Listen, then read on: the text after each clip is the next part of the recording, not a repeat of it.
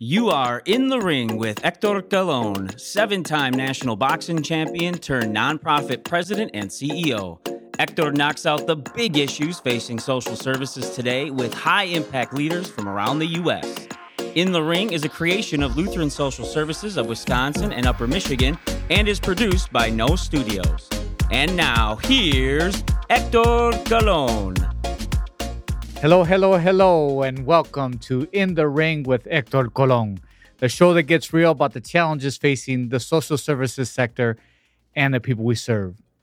It has been almost one year since our first episode, and we have invited um, some amazing guests that have shared with us about the challenges they're facing in the social services sector. But they haven't stopped there. They've shown us how they've addressed those challenges in extraordinary ways, also through innovation. And so we are so glad that um, we have learned from these individuals, not only at L S S, but across the nation from these thought leaders that are doing amazing things. I want to let you know that we're working on a great lineup uh, for next year, twenty twenty-three. So please uh, subscribe uh, to our YouTube channel. Follow us on LinkedIn and Twitter so you don't miss any of these important uh, episodes in the future. I also want to thank In the Ring, uh, our podcast sponsor, M three, who is a great provider uh, for L S S, a great uh, friend, uh, and also a great collaborator. They do great things uh, for our organization and many organizations across the country. Uh, all right. Are you ready? Here's the bottom line. Pay is not commensurate to the value our colleagues provide society. Programs and policies are not advancing quick enough in order to address the true needs of the people we serve. And the financial viability of our sector is in jeopardy. It's not a fair fight. That's why this year we're going to continue these conversations with individuals at the center of these challenges, true champions who are willing to get into the ring with me. And now, as my coach Shorty used to say, let's go, champ. In the ring with me today, again, is my dear friend, Susan Dreyfus, one of the best minds in the social services sector industry. Uh, I brought Susan back to close out our inaugural year uh, with a reflection on what we have learned, where we have grown, and where our sector needs to go in twenty twenty-three and beyond.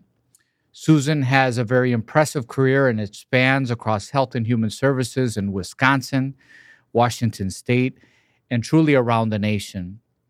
Recently, Susan served as the C E O of the Alliance of Strong Families and Children, and now Social Current, where she positioned our sector for excellence, distinction, and influence so that all touched, including colleagues, people we serve, can thrive. She also led a historic merger with the Council of Accreditation before stepping down as the C E O in twenty twenty-one. Currently, Susan is living what she calls her second act, spending more time with her husband of forty-four years, her family, and five grandchildren. She is engaged in her church and is enjoying a consulting practice with leaders and organizations committed to achieving breakthrough results through the lens of equity.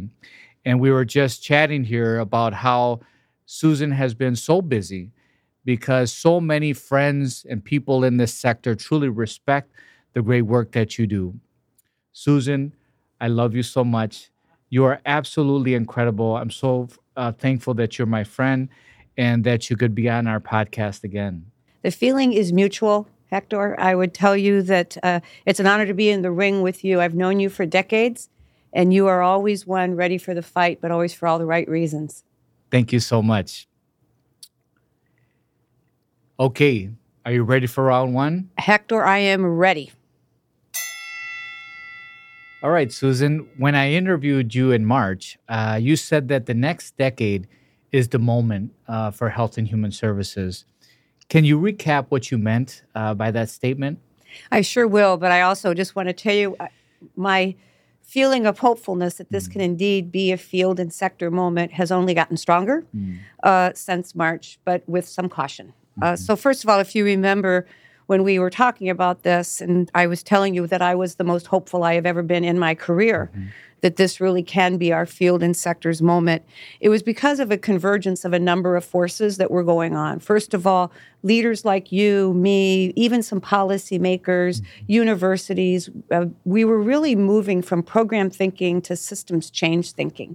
We were starting to really push ourselves for the bigger results than just programmatic results. What difference were we really making in moving the needle on poverty, uh, as an example? So there was this there was this fundamental steady drumbeat building of moving from program thinking, it's about the program, to what difference are we really making with and in community.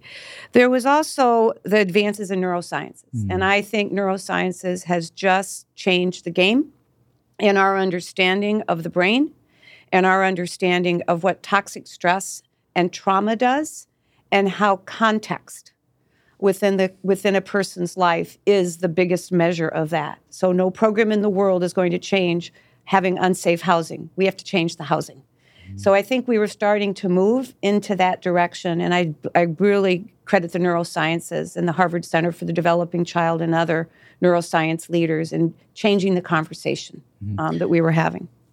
The, the other thing I was I talked about was big data and evidence. There was just a growing movement that was showing me bigger data uh, and um, we, our use of bigger data and evidence. But then the pandemic hit. Mm. And so that was already in place. And then when the pandemic hit, those things only intensified from my perspective. But what got added was our nation through the pandemic, as awful, awful as it's been. And I tell you, I think the tail of it is long. And we have yet to really understand the societal implications mm. of the pandemic. It is on, the tail has only but begun to wag, right? Mm. But I do think that what happened was inequity was put right in front of our faces. Our interdependence on one another, regardless of economic circumstances, race, creed, color, religion. We, we saw how interdependent we were, but the inequities of how the pandemic was hitting especially our neighbors of color and neighbors living in poverty, was right there. Mm. I think what that did is it only now intensified my hopefulness mm. that this can be our field and, and sectors moment. Wow, that's great. I, I really appreciate uh, your inspiration, the thoughts uh, that you have shared. Um, this, this idea of interdependence is, is interesting because in lots of ways, um, this pandemic brought us together. Uh, as a nation, but there are also ways it has divided us uh, as a nation. We'll probably get into that uh, later on into an, uh, another question I have for you. Yeah, but what I might do is start saying that you need to run for political office, so be careful how far you go with that, because it's also about the leaders we're choosing. Yes, definitely. Thank you. Thank you so much.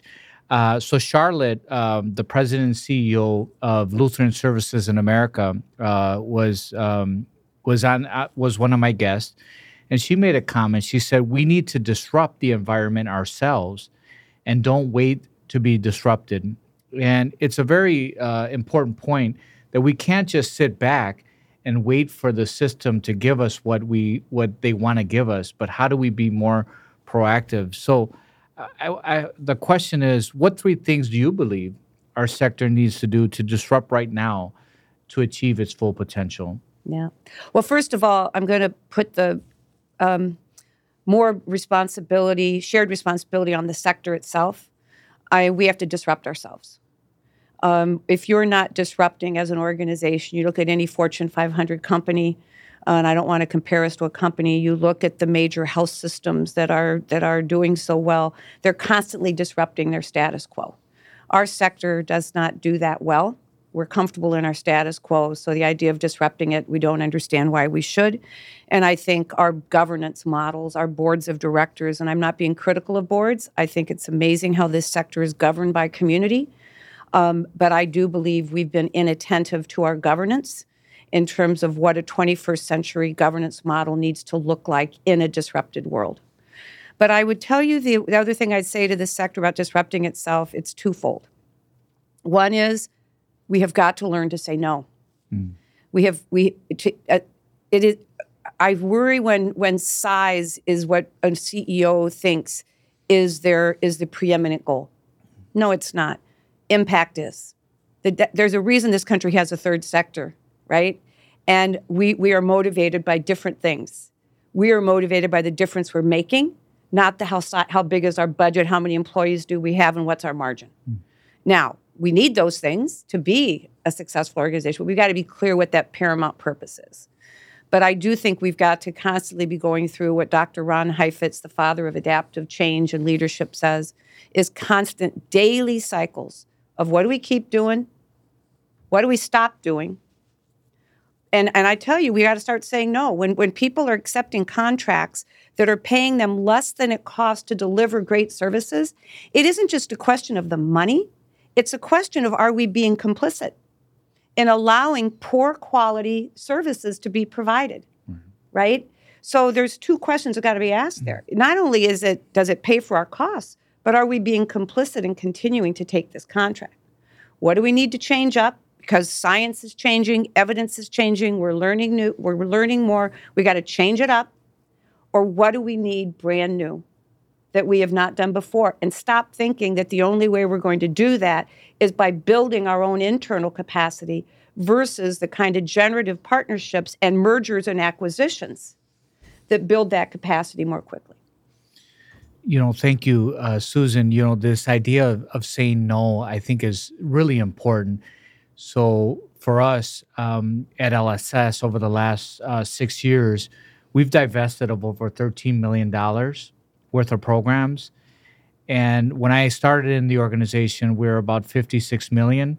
Uh, today, we're about uh, sixty-two. So what it has done for us, it has positioned us to be more strategic. Where can we operate with excellence? Where can we make a difference in the lives of the people we serve? And and where is there margin to expand our impact in our ministry? And so for us, we we, we were able to say no. And it has allowed us to be probably the strongest we've been in fifteen years. Uh, but it's not an easy journey. And it takes leadership. It takes the board of directors. Uh, it takes policymakers and influential people in the community, donors, uh, to really be on the same page in order to uh, achieve those goals. So uh, thank you for that insight. Um, that completes round one. Woohoo!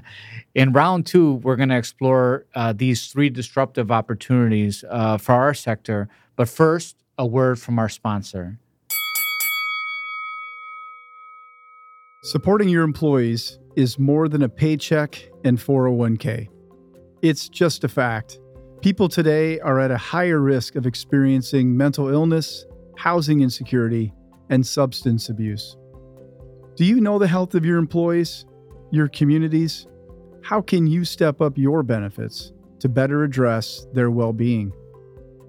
M three Insurance helps businesses see beyond basic benefits and support employees where they live. It's a meet them where they are approach that L S S delivers to their clients every day. M three and L S S offer real solutions to now commonplace realities that strengthen employees and inspire communities to thrive. Test your employee benefit strategy now by going to m three ins dot com. All right. Are you ready for round two? All right, champ, let's go. Great. Here we want to talk about activating real solutions to build health and well-being, uh, not only here in Wisconsin, but truly for our nation. I had uh, Kathy Marklin, uh, who is the executive director of W A F C A, uh, and one of the things she said on our show is, it's not about who needs or who doesn't need. We all have a need. And ultimately, we tap into human services at some point. You know, this was a tough few years. We were in a major worldwide pandemic. Uh, the civil unrest we experienced, the political polarization. So to the earlier point where it made us interconnected, there's lots of ways it really has divided us. Um, and we have seen very successful people, you know, lose their jobs, uh, very successful people needing affordable housing, uh, individuals that maybe had Medicaid but weren't able to access uh, a therapist uh, to address their crisis needs right now. Their depression surfaced now. Uh, their anxiety and mental health uh, symptoms surface now. Um, but our system isn't ideally set up to serve some of those individuals. So uh, I also had a conversation with Governor Evers about this, and we talked about how social services sector can collaborate more effectively with healthcare to, to, achieve, to achieve great outcomes for the people that need it most. So Susan, I want to ask you, how can social services elevate uh, to be viewed as equally as impactful as as healthcare to address some of these issues that uh, we face as a society? Boy, it's a great question. You're throwing me a punch there, my friend. Um, that's a that's a good one. Um, I want you to bob and weave and come I'm, back I'm hard. I'm bobbing and weaving. I'm I'm in it. Um, I listened to both podcasts with yeah. Governor Evers and Kathy, and again, you've just had really outstanding um, uh, people, and I. I I have a great uh, uh, respect for both of them, and so I, I really did enjoy those. I think, I think first of all, it's understanding the larger role this sector can and must play in society. We sit as observers to the political realities of our nation, when as a sector, as, as an independent, proud third sector, I think when you look at our boards of directors who read like the who's who of community, who are Republican, Democrats, independent, uh, diverse, I really believe there's an asset this sector has to changing the dialogue, mm. right, that right now is so partisan. And that is building the human potential of all people. And I think we've we've allowed that to become a partisan discussion, but I know and love respect Republicans. I know and I love respect Democrats, and they are not waking up every day and thinking, what horrible, terrible thing can I do to our country today? Mm. I think we're having the wrong conversation, and I think our sector could lead in what creates that place that they can come together, and that is the greatest strength any nation has in this world, is its people. Mm-hmm. It's people. Mm-hmm. So we're talking about people investment here. Mm-hmm. And I think we have to change some of the narrative of how we're talking about this and framing it in a way that it doesn't matter which side of the political spectrum are on, I can hear this. Now, the other thing I'd t- say in terms of changing this is, one is I'm going to talk about what the sector I think needs to do. And again, this could be a three-hour conversation, and you and I are doing this quick. So I could say more, but I'm going to mm-hmm. keep it short. I'm going to talk about one thing that I think the sector needs to do more of, in addition to what I just talked about, but also what I think government, Medicaid, healthcare companies, and others um, need to do to help to change this, this discussion. Mm-hmm. First of all, our sector needs to be leading on the evidence, and we need to start getting the kinds of partnerships with universities, with health systems, with, with the National Institute for Health and C D C, and right, think big about the evidence that we need to demonstrate on how what we do is moving the needle on health improvement and healthcare costs. We we talk about it, but where's the evidence, mm-hmm. right? So that's the first thing I'd say for the, the sector. As far as government, I think, number one, to a, a Medicaid, um, and I had Medicaid in Washington State, so if I was talking to the managed care companies, Um, I would be um, wanting them, and I would be um, uh, um, creating things within their contracts um, where they are motivated to follow the evidence um, in terms of best investment of the of our state dollars for best results. The other thing that I would be doing is incentivizing researchers and others with investment that I would be making investments in as a public sector leader, in in the evidence that changes billing codes. Mm. The holy grail of this conversation is we need to have billing codes for the evidence that shows us that providing human supports is as integral to someone's health care as providing them insulin. Mm-hmm. And it's just as critical to the control of type two diabetes, right? So I would that would be another big focus I'd have. And then and then lastly, it's it's back to what I said before. It's really scrutinizing the contracts. And this is where I think our sector, again, could lead a bit more, is we don't understand those managed care contracts well enough.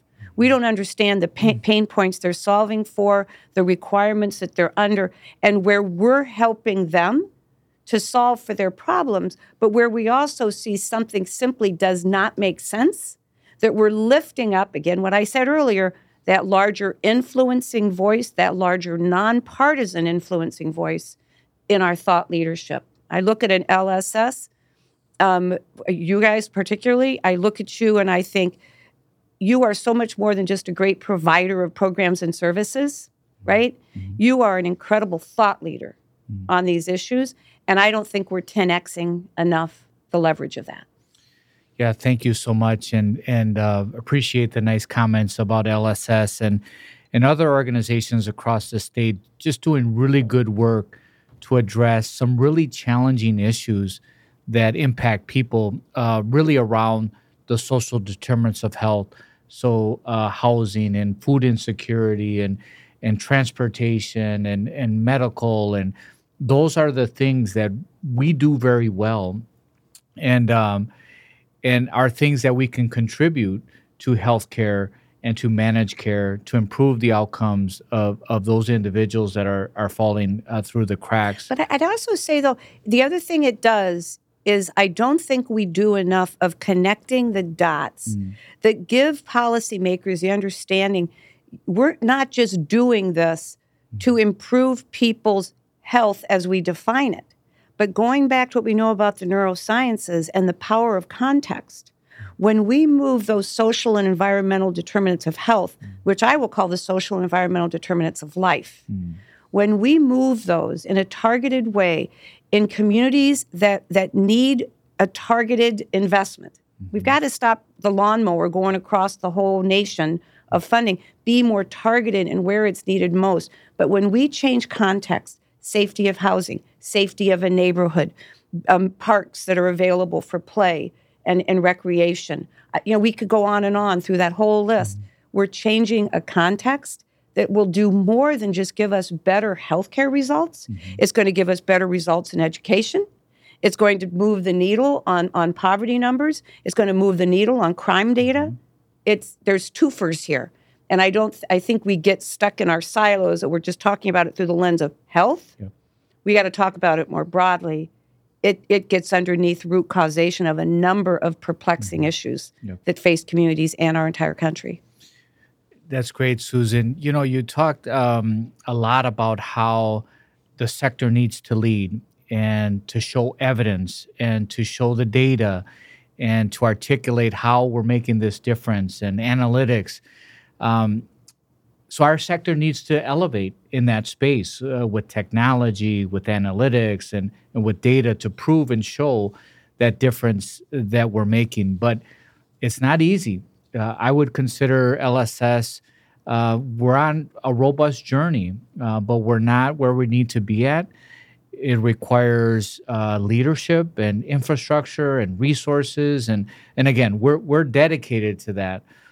But from your experience, uh, what are some of the barriers of achieving this and, and how are they being overcome uh, by other organizations that you're aware of? In terms of, of getting to the big data, the technology, the, the yeah. big data and the analytics. Yeah. Um, I think, uh, first of all, we have to, I've seen great things happen through great partnerships. And I think if I was sitting on the board of L S S, I would be certainly very interested in, in the in the success of, of what we were doing and the growth of what we were doing, the financial health of the organization. But I think I would also want to know how the C E O was leveraging deep partnerships, right?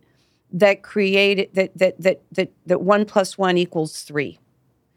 Um, and I think when I look at organizations and they have a deep embedded partnership with a Chapin Hall Center for Children, as an example, mm-hmm. with a with a major university, School of Social Work, or School of Technology, mm-hmm. or and I think C E Os need to spend as much time nurturing and developing those deep partnerships, right?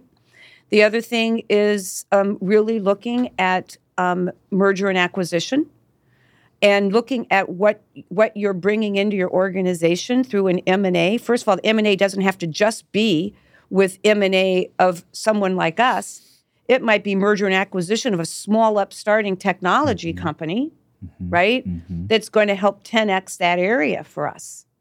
And I think we've got to think about the blend of being doing our doing our nonprofit work, but also where we can advance social enterprise that builds our capacity while generating revenues. So I'm all, I, I'm I'm just never one to want to point my finger outward. Mm-hmm. I first want to look within, and then figure out where I need my influence, my partnerships, my leadership out in the community to help make that happen.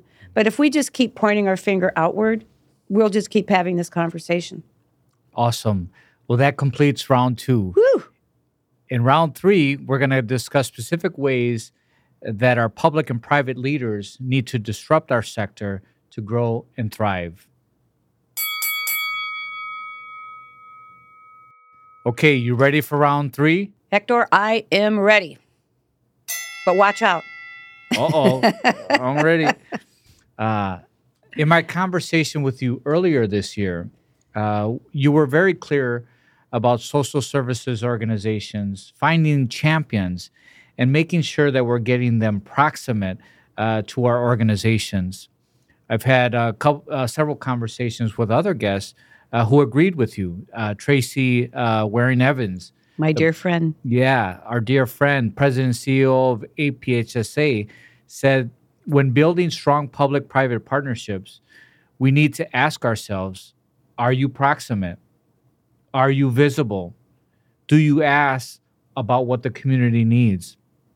Frank Cumberbatch, our vice president uh, vice president of engagement and Bader, of Bader Philanthropies, who's also our vice president at Lutheran Social Services on our board, he agreed, and he said philanthropy is not so much about money, but about understanding the needs for humanity, dreams, fears, care for children. Get up close to these issues. And so I, I wanted to share that um, we agree with that, but there are some challenges. Uh, you have HIPAA regulations, you have privacy issues, you have the dignity of the people we serve and our colleagues that really want to protect that. Um, so considering those barriers that I would say are real, how are organizations getting their supporters, their champions, approximate uh, to their organizations to show that impact that they're having? Well, first of all, I'm not going to question the best of intentions for the things that some people view as mm-hmm. barriers. But my concern is that there's there's always a baseline of protecting the dignity and the confidentiality of anyone. But I think we have allowed these things to become excuses for not getting proximate, because to get proximate makes one vulnerable, and that includes us when we let people get proximate to us and to our work. So I think we have to be careful what really is the motivation there, because I have found in my work, with whether it's with legislators in the Wisconsin State Legislature, in our reform efforts in Milwaukee County when I was the administrator of Children and Families, mid nineties, early two thousands, um, legislators were, were going out in the field. I had them listening, sitting and listening to intake calls. I had them out in the field on removals of children. They signed confidential HIPAA required, you know, confidentiality letters, but I they had to get proximate. But I want to be clear about why we are doing this, and, and that proximate isn't just being in the work. Mm-hmm. It's also proximate means whatever you're doing that helps create the head and heart connection to the very essence of what we're talking about. And that head part is important, right? Being able to not just give people the feeling, the visual of the work, but being able to share with them the data, the evidence, the, the, the right. It's more. It, you've got to sell them in both levels, the head and the heart. Mm-hmm. I think the other thing I would I would say that we have to do is really create a list of who are our influencers. Some organizations might use the term, our broadest definition of our authorizing environment. Now, that doesn't mean they give us our money. That doesn't mean they're just setting policy, but they have influence. Mm. And who are those people? And then figuring out ways, not just anecdotally every five years because you happen to think about it, mm. but on a regular cadence, just as you just as you invest in your great donors mm. and staying regularly communicative with them. What are you doing to stay in regular communication through your thought leadership, your education work, right? Giving people new data, new knowledge, new information. And what are you doing to allow them to be proximate? The best legislators that I have, whether I was Washington State or Wisconsin, were were those those le- legislators that I knew could be my champions for whatever was the issue. But I had to invest in making sure they had that true head and heart connection to what we were talking about. Mm-hmm. You know, I really like that because the challenges sometimes seem uh, insurmountable, and it's going to really require all of those champions. And those champions are our donors, uh, their board members, their policymakers. They're just supporters on the side that have uh, a strong voice that can— And uh, they vote. And they vote. And, they and, do all sorts of things. And they want to make a difference. Yep. And and they're respected. And so we have to rely more on that. Um, so I really like that, to to really just broaden our perspective, to bring in many others in in the tent that haven't necessarily been there to So we advocate. Have to change the conversation. Mm-hmm. So right now the conversation tends to be, and I felt this way when I was secretary um, out in Washington State, oftentimes it felt like the conversation with the social sector mm-hmm. was give us the money, mm-hmm. right? And so every conversation began and ended about a rate, a payment structure, why we weren't mm-hmm. paying enough. And I don't think that's the right strategy. Mm-hmm. Now, I do now look at boards, and I look at C E Os like you, mm-hmm. and I say I see us figuring out ways to make the necessary investments in our organization in terms of our our evidence, our technology, our people. Greatest thing we've got going are the people in our organization. Talking about all this stuff's important. I don't see us making an investment, a conscientious annual investment that grows over time in our influence. Mm. Not just our advocacy because you belong to W A F C A, which is a great organization. Kathy's outstanding. But but because you're investing in your influence. That's why I love what you're doing here with this podcast. Mm-hmm. This is a great example of that. Mm. Thank you. Thank you. And we had some other great guests, uh, C E Os, uh, Mike Vickerson, managing partner at M three, Chris Kenyon, managing partner, uh, uh, or the, Mike Vickerson is the C E O uh, at M three. Chris Kenyon is the managing partner at M three. David Dewey, who's a dear friend of ours, uh, was on the show. And uh, Jose Olivieri, who's a partner at Michael Best and also is the board chair of L S S. And they shared some very interesting uh, insights uh, and agreeing with, with all the things we're saying here today. Uh, they've said that it's never been harder time to be a leader than right now. Paying our people more and providing traditional benefits aren't going to solve Mm-mm. our recruitment and retention challenges. It takes a strong board and a C E O to carefully navigate advocacy uh, and uh, succession planning. So those were some of the things they said. Um, what are the top three areas that you think uh, leaders should be focusing on in this next year, twenty twenty-three? Well, the first is adaptive strategy.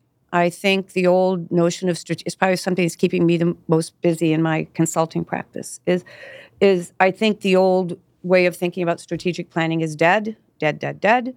And I think we have to be more agile organizations. I think we have to be very clear on what it is we're ultimately striving to achieve. What difference are we trying to make in this world? And a clear theory of change, and the and and moving through, again, good old what we know. Rapid sprints, adaptive learning, constant changing, and looking toward the future. So I would say, first of all, change that up, which is also a cultural shift mm-hmm. in an organization. Because when you do this, you will create natural dissonance. You will create natural ambiguity in the environment. And our sector's not wired for that. Can you share a little bit about the adaptive? I, I'm familiar with, with some of the work, but uh, some of us, Uh, in the audience may not be, but moving away from the technical aspects of change to the share a little bit more about. Yeah. So that. there's two types of, of there's two types of change, right? Mm-hmm. There's te- technical and adaptive challenges, mm-hmm. and adaptive challenges are ones that where the answers are not so clear, and they are more uh, subjective than objective. Mm-hmm. And we're used on the technical fa- straight side, right? We're that, that's the tools in our toolbox typically. What I'm really working with organizations now to do and their boards is to be hyper clear on what it is ultimately is our purpose. I don't want to hear your beautiful vision statement and you got a great vi- mission statement and you got great values, look great on your coffee cups. That's not what I'm talking about.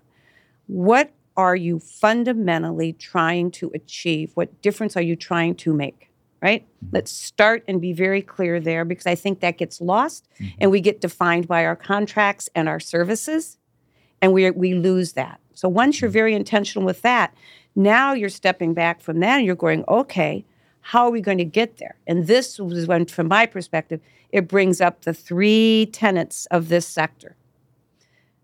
What is it that's going to give us excellence as an organization to achieve this theory of change we've now created through this adaptive change lens? What is it that's going to give us distinction as an organization? And distinction isn't just in the way in which you provide your programs and services and what, what you do. Distinction is also you as an as an as an organization. What is your distinction in the marketplace? What's the pixie dust of L S S? And I know if I spent a week in your organization, there is a there is a there is a pixie dust that you have as an organization that is unique to you. We got to bottle that, package it, and ten X it. Mm-hmm. The last one is your influence. And again, as I said in our earlier conversation, we don't do enough investing and intentionality about that. And then, so that's really how I look at at adapt. We're, we're at an adaptive moment as a nation, and all the things that you're, the other C E Os were saying are dead on right, but it all comes back to we face an adaptive challenge, and all of the technical solutions in the world that are in our rearview mirror are not going to solve for those issues. It takes adaptive Great. work.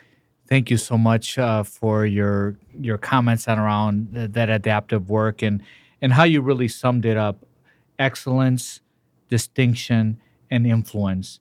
That's how our sector needs to rise uh, to the occasion and and, and really be forward uh, thinking and really set the way uh, for the future. But you know, Hector, there's one more thing I just want to add that I, I was thinking about when you said this, is I think sometimes we get so stuck on our payers. Mm. And don't get me wrong, I'm not Pollyannish. I've been there. I, I know how very important that is and that relationship is and the and the uh, adequacy of the payments we receive, et cetera. But I also think we have to understand, again, this sector. I think thirty percent of the revenues of a social sector organization should be mm. coming from unrestricted resources. When we raise money, it's not just because we need the money. We're inviting community to be with us on this journey. There is there is a larger benefit to society in fundraising beyond the monies that are in, that go into the L S S bank account, right?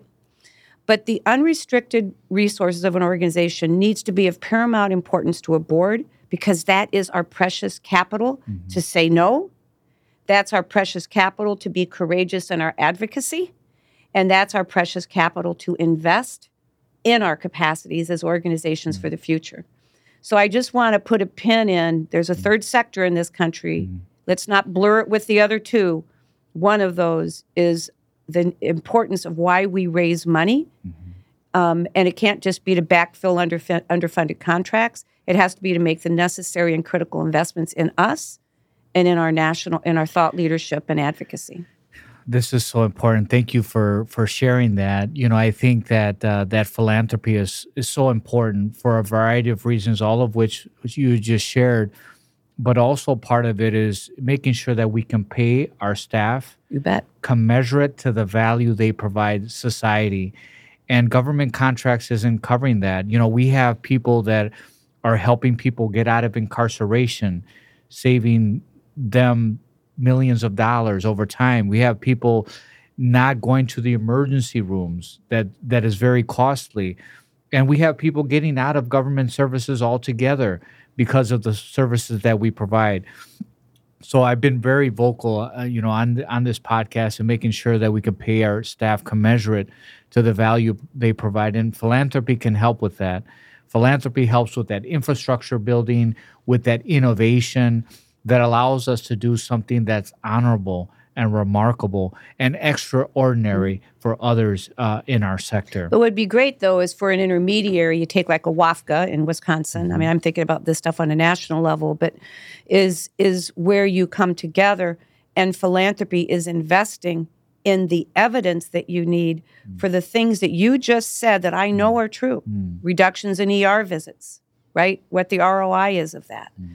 Um, what what what happens when someone is housed and they're not. I mean, there's evidence there, but I think we've got to ten X our evidence here, and it's going to require an investment. And that would be a perfect role with a for a network of organizations with philanthropic investment to do that. And it's the kind of thing, to be really candid, that organizations like an L S S, to whom much is given, much is expected. You are a deeply blessed organization, and I know you know that, and you steward it beautifully, mm. but it doesn't belong to you. It belongs to the future. Right. And I think it's a role an L S S could play. Mm-hmm. But bring the evidence to what it is that we're saying is the commensurate value. Yes. All right. That's a challenge. I got that's you a that challenge. One. I'm ready for that challenge.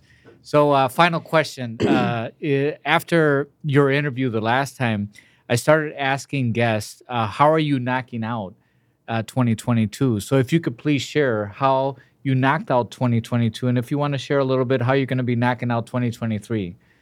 Well, you know, I thought a lot about how I would answer this question, and it's more self-reflective mm. for me this year.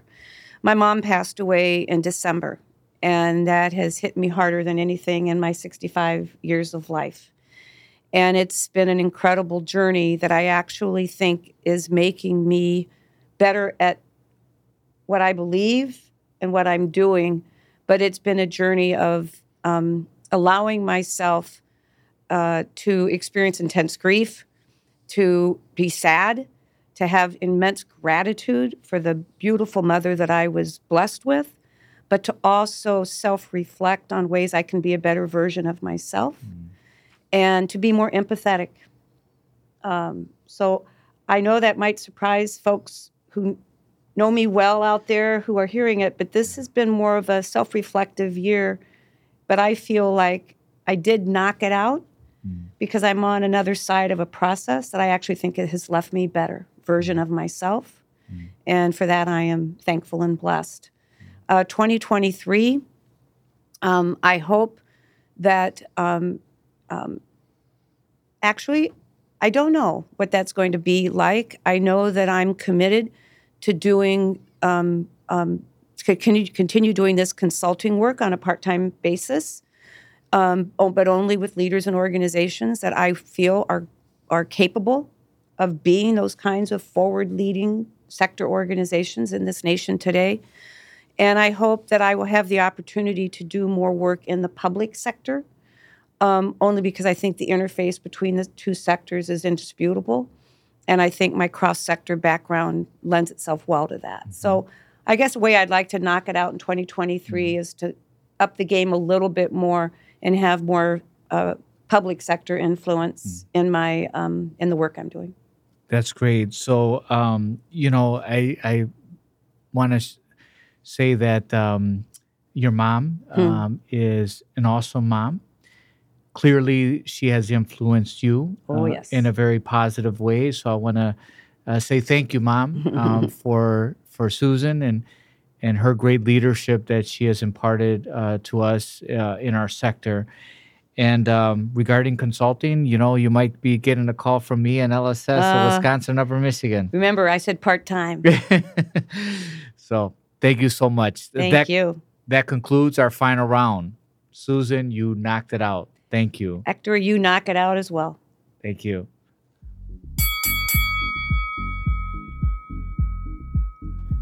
Wow. Another great episode uh, by my dear friend, uh, Susan.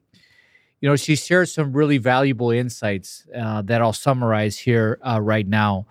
She continues to be so hopeful uh, for our sector that we can lead the way, but we have to um, not think about programs, but think about system change. Think about bigger results. uh, uh, you know, the the fact that we are advancing through neuroscience in order to address the true needs of the people we serve, looking at trauma, you know, is something that is advancing in our sector and is is making her hopeful, and me as well. You know, the fact that um, we have big data uh, or more data today that is starting to show and demonstrate our evidence is uh, makes her very hopeful. She said that we have to have more responsibility on ourselves. You know, we are too comfortable in the status quo is is what she said. And we need to be forward-looking. Looking at governance is a very important part of that. Our governance needs to be a, a twenty-first century governance model that's going to take us to new heights and to extraordinary uh, results now and into the future. She also said that we have to learn how to say no. You know, we are a sector, an industry, a ministry that loves people. We want to serve people. It's very hard uh, for us to say no, but we have to learn because we have to operate as a business. Uh, no margin, no mission. And so it's very important to think about it from that context so that we can have greater impact, serve more people in our society, especially those most in need. And we have to change our programs, develop new ones to address the true needs of the people we serve.